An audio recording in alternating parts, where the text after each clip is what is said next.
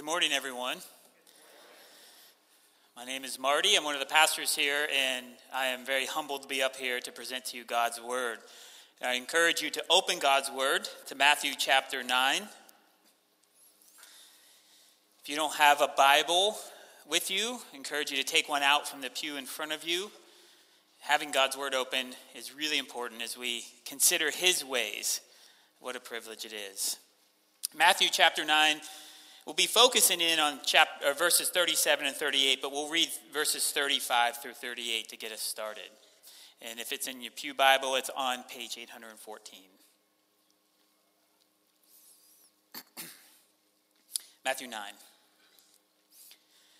And Jesus went throughout all the cities and villages, teaching in their synagogues and proclaiming the gospel of the kingdom and healing every disease and every affliction. When he saw the crowds, he had compassion for them because they were harassed and helpless, like sheep without a shepherd. Then he said to his disciples, The harvest is plentiful, but the laborers are few. Therefore, pray earnestly to the Lord of the harvest to send out laborers into his harvest. This is the word of the Lord. Thanks be to God. Let's pray. Father, we thank you for your word.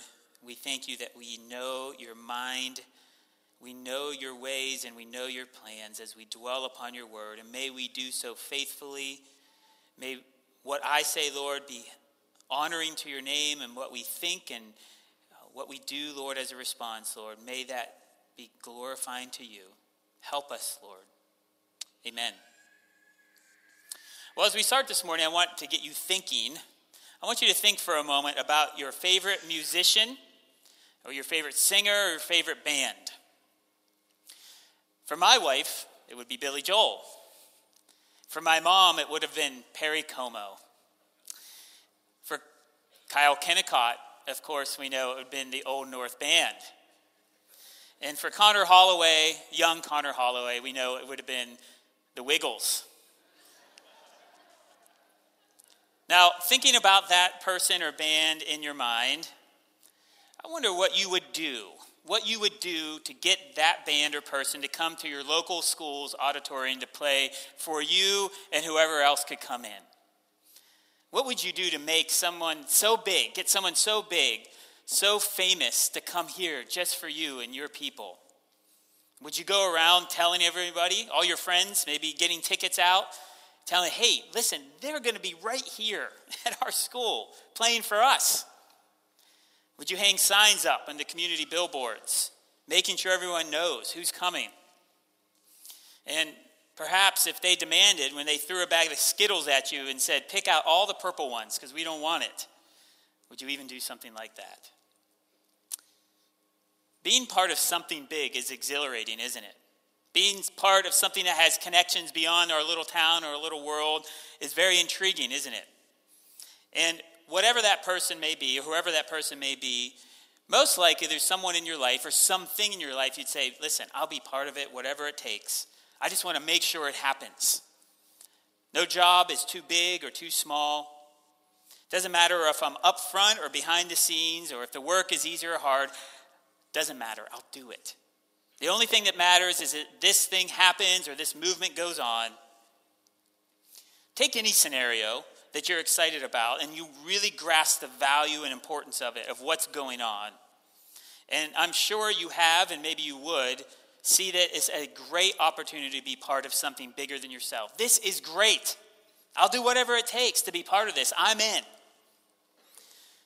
Well, I say this to set the scene for what's going on here in Matthew chapter 9 in our short little two verses we're going to dwell on this morning. Our series, Generous King and Generous People, have focused on God's bountiful kindness in giving us so much. And as a response, we ought to be people who are generous in return. But not really only out of a dutiful response, but a response that is maybe we can say cheerfully, we want to be generous, joyfully, ever increasingly. And today, our time in this passage will angle in on a very specific point where I want to see, I want you to see in this passage God's great generosity and how together we can respond to be generous people. To unpack our passage here this morning, we really need to understand three elements of it the harvest, the laborers, and then the prayer. So let's start with the harvest. Harvest imagery, often in Scripture, uh, denotes judgment, but not here. When we come, on, uh, come upon this word harvest here, we're supposed to understand it like any farmer would understand the word. When we see a harvest in front of us, we see a precious, valuable commodity. The harvest represents food for the upcoming winter. It represents money in the sense that if you have excess harvest, you can trade that for things you need or want. And a harvest, especially a plentiful one, represents security, sustenance, and money. In other words, it's very, very valuable and certainly worth laboring for. And like most agrarian illustrations in the New Testament, harvest is a metaphor here, right? Jesus teaches us, in this case, about the value of all people around us. There is a field of people out there, Jesus is saying, waiting to be brought in. And if you look there at verse 35, you'll see cities and villages full of people in need of the gospel of the kingdom. Crowds of people, verse 36. That's the harvest, Jesus is saying. There is a kingdom awaiting these people. There is a new king of this kingdom, and his name is Jesus. And this kingdom is waiting to be filled up from people all over as they are brought in in the response to the message from the king. Now, my hunch is for many of us, this is straightforward this morning, but what may be surprising to you is who Jesus is talking about here when he says the harvest. If you just look back in your scripture, maybe one page or two behind this passage in chapters 8 and 9, and you skim over the sections there, you'll see who this harvest is in context. Look at chapter 8, verses 5 through 13. We'll see that the harvest includes a Roman centurion. And that's very surprising because the audiences of Jesus' teaching most certainly would have assumed the kingdom of God is only for Jewish people. But in chapter 8, verse 10, as Jesus tells us, nowhere in Israel has he found such faith as this Roman centurion. The harvest is full of all different kinds of people, even those seemingly far off and distant fields. Now, if you keep scanning there in chapters 8 and 9, you'll see the very, very valuable harvest is made up people, of people who are blind, crippled, mute, and disease stricken. Probably the kind of kernels that we'd throw away if we were walking along the fields harvesting. And then you get to chapter 9, verse 10, when Jesus seems to indicate that this valuable harvest is found even amongst the weeds. And Jesus reclined at the table in the house. Behold, many tax collectors and sinners came and were reclining with him. Those terrible sinners, yes, part of the precious harvest. So that's the lay of the land in terms of what the harvest is or who the harvest is. But I guess the question would be and should be well, how is this generous for us and to us? We'll flip back to our passage in chapter 9, verses 37 and 38. And you'll notice there are two essential modifiers for the word harvest there. And you'll notice the first one that the harvest is plentiful. Not a word about us having to till the soil, not a word about having to fertilize it, not a word about having to take out thorn and thistle, to work it day and night. It's just there, waiting. Jesus says, Look to the horizon. There is a bountiful harvest there, just waiting to be brought in. Any fool's jaw would drop at the immense value of what's been given. How generous.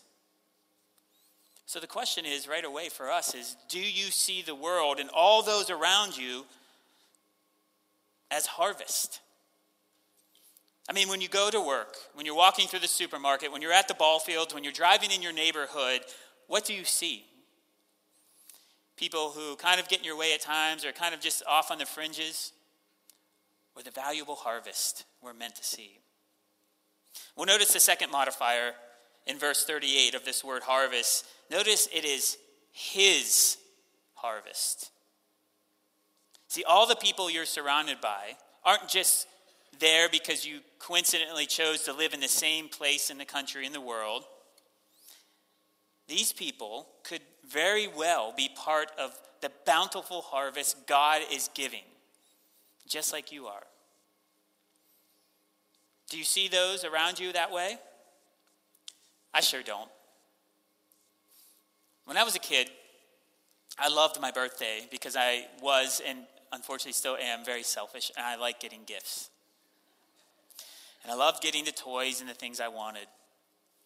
But I had a grandparent, inevitably, most birthdays, when all the toys are there, would hand me an envelope, and it was a bond. and I thought, what fun is this? What good is this bond? It was a letdown. But as I got older, and as I matured, and dare I say, as the bonds matured, they were so valuable. When I went off to college, they helped me pay for books and classes. I realized then what a generous gift it was. Well, the same goes for us here for the harvest. As we mature in our faith, we start to see the world, the people around us, not just as people in our periphery, but people who could give more praise to Jesus. More and more people who could honor their Creator. More and more people who could be brought in to love the Lord their God with their whole heart, mind, soul, and strength. And more and more people to help yet others do that same thing. What could be more valuable than that? More and more people to give honor and glory and power to Jesus. Do you see the world around you as a generous gift, as a harvest?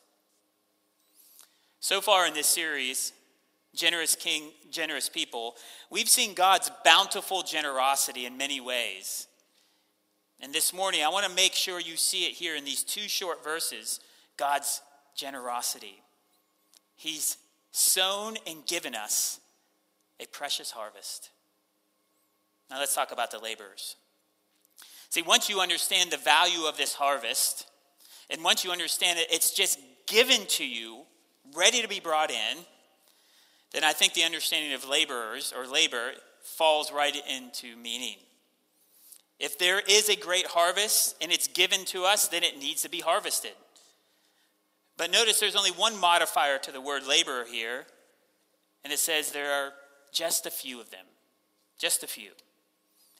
And we're men, and we should be floored by this. You mean we've been giving this great harvest, but there isn't enough help to bring it in before the season ends? That's like saying this morning, telling you that there are thousands and thousands of hundred dollar bills laying out in the parking lot, and no one sees the value of getting up and going out to collect them before the wind blows them away or other people come and take them. Now, raise the stakes significantly, exponentially, and eternally. People are much more valuable than money or grain, and the Lord's glory is much more valuable than my next meal. The harvest is valuable, and so is the labor. But I don't think that the phrase, the laborers are few here, is meant to be taken as a negative, matter of fact statement only. Given what's going on in this part of Matthew, I think there's, it's much more of a positive thing upon, than upon first glance. Rather than a description of what's going on, I think that this phrase is actually an invitation to participate. Look at chapter 9, verse 35, and you see this phrase. And Jesus went throughout all the cities and villages, teaching and preaching the gospel. And hold your finger there and go back a few chapters to Matthew chapter 4. Matthew chapter 4, verse 23. Matthew 4:23 says, "And he went throughout all Galilee, teaching in their synagogues and proclaiming the gospel of the kingdom and healing every disease and every affliction among the people." So his fame spread throughout all Syria. See, Matthew is saying almost an identical statement there and here to showcase something. In chapters 5 through 9, Jesus is the only laborer for the harvest. He's the only one. But when Matthew here repeats that phrase here in verse 35, back in 935, he's not only reminding what Jesus' mission is, he's also telling us there's a transition in the ministry, a reinvention of the movement, if you will. And if you look at chapter 10, verses 1 and 5, you'll see it goes from Jesus, the lone laborer, to chapter 10, verse 1 and 5, him calling and sending out helpers, calling and sending out laborers. So, our little phrase here that the laborers are few is really a statement more like, Come and labor with me. It's an invitation. See, Jesus is the powerful king. He just healed cast out demons, changed people's lives like no one ever in the history of the world, before or since, no one ever has done. He certainly didn't need people to come alongside him, does he? But even with that, you have this statement here in 937 to 38. Jesus is offering this invitation. He says that the laborers are few. Hint, hint. The more we value the harvest, the more we will see the value of the work. And the more we see the value of the work, the more we'll say, I'll do anything to be part of this. See, I think this short two verse transition in Matthew's gospel is meant to be quite evocative. What an amazing privilege for these disciples to be part of the once in the history of the world movement to be called, commissioned, and sent in person by God and Jesus the King to go throughout all the lands to tell people about Jesus and the glorious kingdom to come. The glorious place where we will dwell together without sin or shame or crying or disease or death. Do you want to be part of that? Jesus says. Unless we think that this is just for the original disciples only. Don't forget where Matthew is going.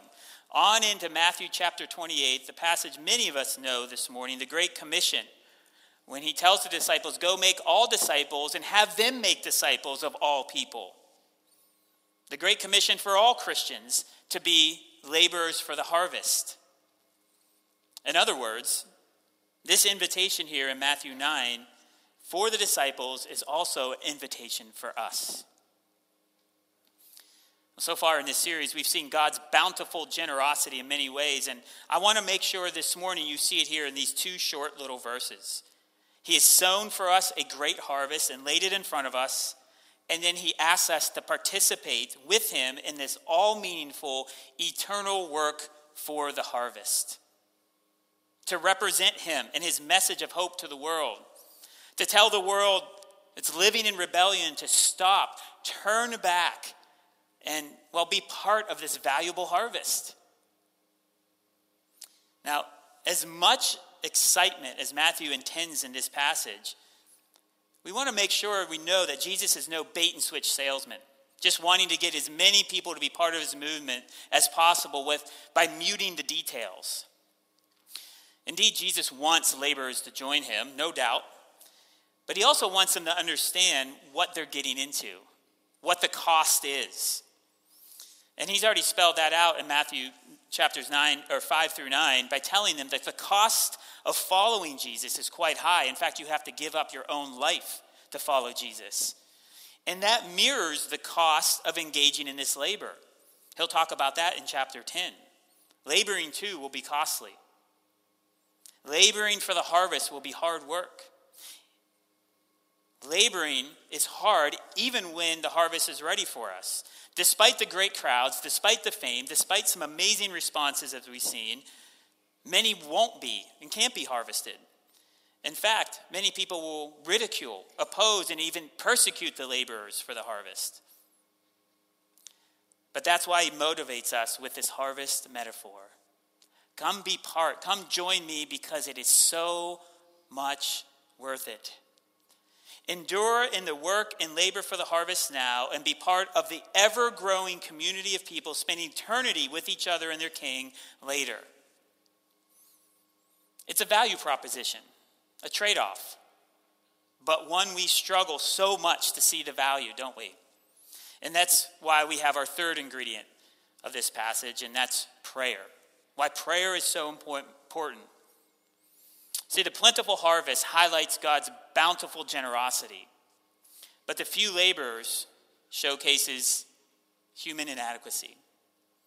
On our own, we don't see the value of the harvest, do we? On our own, we don't understand the importance of the labor. And thus, there are so few laborers. That's why we need to pray. Because it's only with God's eyes that we can see rightly. And it's only with God's compelling love that we can move to give up all our other pursuits to labor for this pursuit, for the harvest.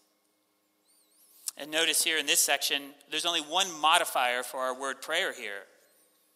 We're to pray earnestly. See, our prayers, much like our credit card statements, showcase what's really important for us and to us. So the question is for us is in our prayers, do we pray for anything earnestly, yet alone the things that God wants us to pray for? Do our prayers demonstrate our earnest desire to see people, more people, come and know the Lord? And are our prayers directed to the Lord of the harvest, pleading with him to awaken, train, and send out laborers for the harvest? And are our prayers willing and daring enough to ask the Lord, How can I be part of this? I'll do anything, Lord. Help me. Well, so far in this series, we've seen God's bountiful generosity in many ways. And this morning, I want to make sure you see it in these two short verses. He's giving us a harvest, sown it, ready to go. He asks us to participate in helping bring in the harvest and he gives us full access to him to call upon him for help. The harvest is plentiful, the laborers are few.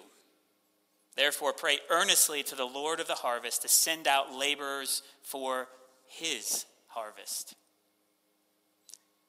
The generous king has given us plenty to do his work. You are surrounded by people every day, given to you as precious and valuable. More so, he has honored you by saying, Come and join this very important movement. Be part of this work. And our generous King has given us one of the most underappreciated gifts of all prayer. Entrance to his throne room, access to his ear, so, my question for us this morning, my question for you, is with all these generous gifts laid out in front of you, what will you do with them? Well, let's go back to where we started. Whatever group you thought of, or band, or musician, or movement you thought of, and saying, Yeah, I'll do anything. I'll be part of this. It's that important. My hunch is you love it because it's something big, it's something inspiring. Well, compared to what the generous king has given us, those things are trite, aren't they? You're willing to labor for lots of things, maybe those things you thought of. Why not this? Why not for something much, much more valuable? The eternal destinies of all those around you, the expanding fame and glory of the name of Jesus Christ. So, my hope this morning is that Scripture changes us and I'm going to suggest four ways that Scripture changes us, maybe four ways that we can do things differently. And the first way is that I hope that as a result of this Scripture, that we will see differently. That we will see people all around us, wherever we go, as God's gifts to us. A bountiful harvest of people potentially ready to respond to the message of Jesus Christ, who could add to the multitude of tongues who will confess joyfully that Jesus is Lord. And my hope also to you is that you will see each other in this room this morning as differently. That you will see your brothers and sisters Christ as laborers for the harvest, so that you will encourage him or her along the way. I want you to see different. But I also want you to pray different because of this passage. I want you to ask God to give you a sense of the value, the immense value of his generous gifts to you from this passage. To see the people around differently, to see the work as all important. I also ask that you would pray for laborers. Pray for your generous response to these short two verses. That indeed you would be your part of this gospel work, this labor in your everyday life. And I ask that you would pray for brothers and sisters to do the same. I pray for my brother as he goes to work today that he will be a missionary for Christ in his lunchroom.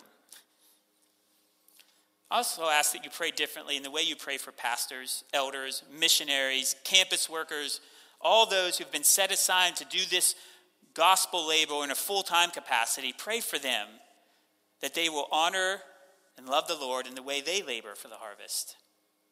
And finally, we have to pray for what this passage tells us to pray for pray for more laborers for the harvest. Pray for our church and churches around the world to raise up harvest workers. And pray specifically for young men and women to consider giving up their career goals to pursue full time gospel word work in many very different ways. See differently, pray differently, and may ask you to labor differently. We all labor for many things, don't we? We labor for a better body, we labor for more knowledge. We labor for a better career, more money, better family experiences. Why wouldn't we labor for this? This labor is unlike any labor that we can take part of because it has eternal and personal significance for everyone in the world. And remember what this labor is. This is what harvesting is. Harvesting is anytime we testify about the risen King. Laboring for the Lord is any time we proclaim the excellencies of Him who called us out of darkness. Laboring is as we speak the truth and love to anyone at all times around us. Would you labor different because of what Jesus calls us to do? Remember, this labor is not just for pastors or ministry people, this is for all of us. And if you value the harvest, if you value the work, you just need help along the way. That's why we're here for each other. That's why we're the church, to equip and train you and to encourage you to go out to the world. So come talk to one of us, one of the pastors or someone on staff. They say, How can I be equipped? I, I get the value of it. I just feel ill equipped. We'll help you. See different, pray different, labor different, and fourthly, give different. See, one of the priorities of Old North Church has been and will be to preach the gospel to all people and raise up gospel speakers so they go out anywhere in the world and do this work, locally, regionally, around the world. And your support of this church, as you put money in the offering plate or give it online, is not just kind of the thing you do because you should do it. I want you to think differently about your giving. You are giving, giving as a partner in the gospel for laboring for the harvest. I hope that makes a big difference in how you see your giving. And I hope it compels you to say that you are part of this and you're willing to do whatever, even give up some of your comforts, because this is so important. But when I say I want you to give differently, I don't think, I'm not thinking only about money, though that's a part of it. I want you to see that the giving of yourselves is an important response to this passage. To labor differently, to work as laborers for the harvest because the harvest is such a great gift from God. Many over the years have said to me, Pastor, I just can't do what you do. I hear you, but I can't do what you can do. And I say two things. I say, one, you can. because you have the Spirit of the Lord, you have the Bible, and you have people in front of you. You can. But I also know that we're all uniquely gifted and we have certain circumstances and positions in life. Certainly, we all can do it, but we might not be able to all do it in the same way. So, my second response would be maybe in line with the imagery and metaphor of this passage is if you can't swing the sickle, at least sharpen it or pay for it or hold it or walk it out to other workers. Because if you see the value of the harvest and it's ready, the urgency for it to come in, then you will do whatever it takes to bring it in. And last thing, I want to talk about how we give differently. I want to tell you a little bit about the, the special charge I here, have here as uh, pastor, one of the pastors of this church, and that's to oversee our ministry apprenticeship program. We have this program that we started a few years ago now, but more importantly than a program, we have four young men here. This passage is the driving force of the why of these four young men. It's been our MAPS vision ever since it started, and it's the compelling force behind the apprenticeship program. We've brought in two, uh, uh 18 months ago, Connor Holloway and Kyle Kennicott, and now two just a month ago, uh, Bruce Chamani and Mick Naples. We brought them in to be part of staff full time so they can train, think about, watch, and participate in this laboring for the harvest. Because we desperately need more laborers for the harvest. This is an opportunity. The harvest is plentiful, it's urgent and opportune. What are we going to do?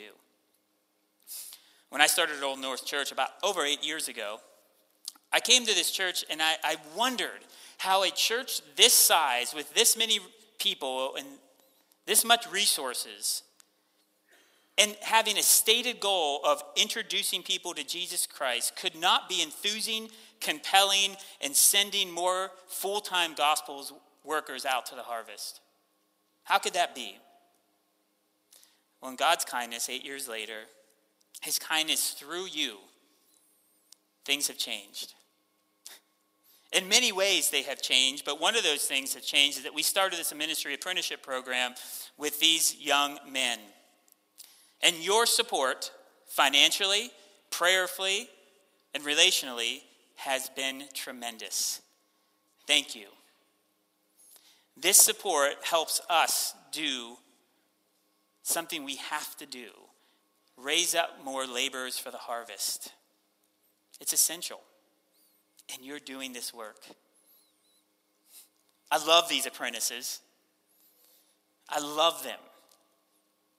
Unfortunately, they think of me like I'm like Moses, barely able to walk, but maybe helping them along the way. But I love being with them. So, one of the things you can pray for is with me that I can walk faithfully and honorably and as a good example to them.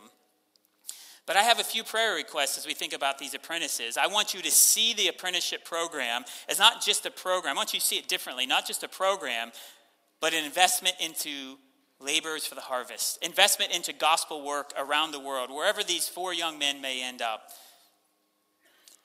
I also have two specific prayer requests I could ask you in, as a response to this passage this morning. One prayer request would be this Wouldn't it be great that in five or six years from now, that one of our apprentices would be someone sitting in this room right now, an 11th or 12th grader? Now, we had no problem. We're really grateful for these guys coming in, and God gave us some wonderful young men. But wouldn't it be great that, that that the guts of Old North Church is so much wanting to get laborers for the harvest because the harvest is such a gift from God. Wouldn't it be great if that vision compelled a young 11th or 12th grader now to say, maybe I'll put that in my mind? And before he goes out or she goes out to start a career, think maybe this is more important. Maybe I'll do this. Would you pray for that? And the other thing I think I would love to see happen is that we would have a 40 year old apprentice. I know, as I said, someone as old like me. That someone mid career would be compelled so much by the vision and the urgency to say, you know what, I'll give up my career and I can, I'll do this. I want to be trained. I want to think about full time gospel work. Would you pray for that? Wouldn't that be wonderful? Brothers and sisters, you can labor no matter what you do for a living, for the gospel. Please hear that. But the harvest is so plentiful and the laborers are so few. We do need men and women set aside for this work with every hour of their working week and beyond.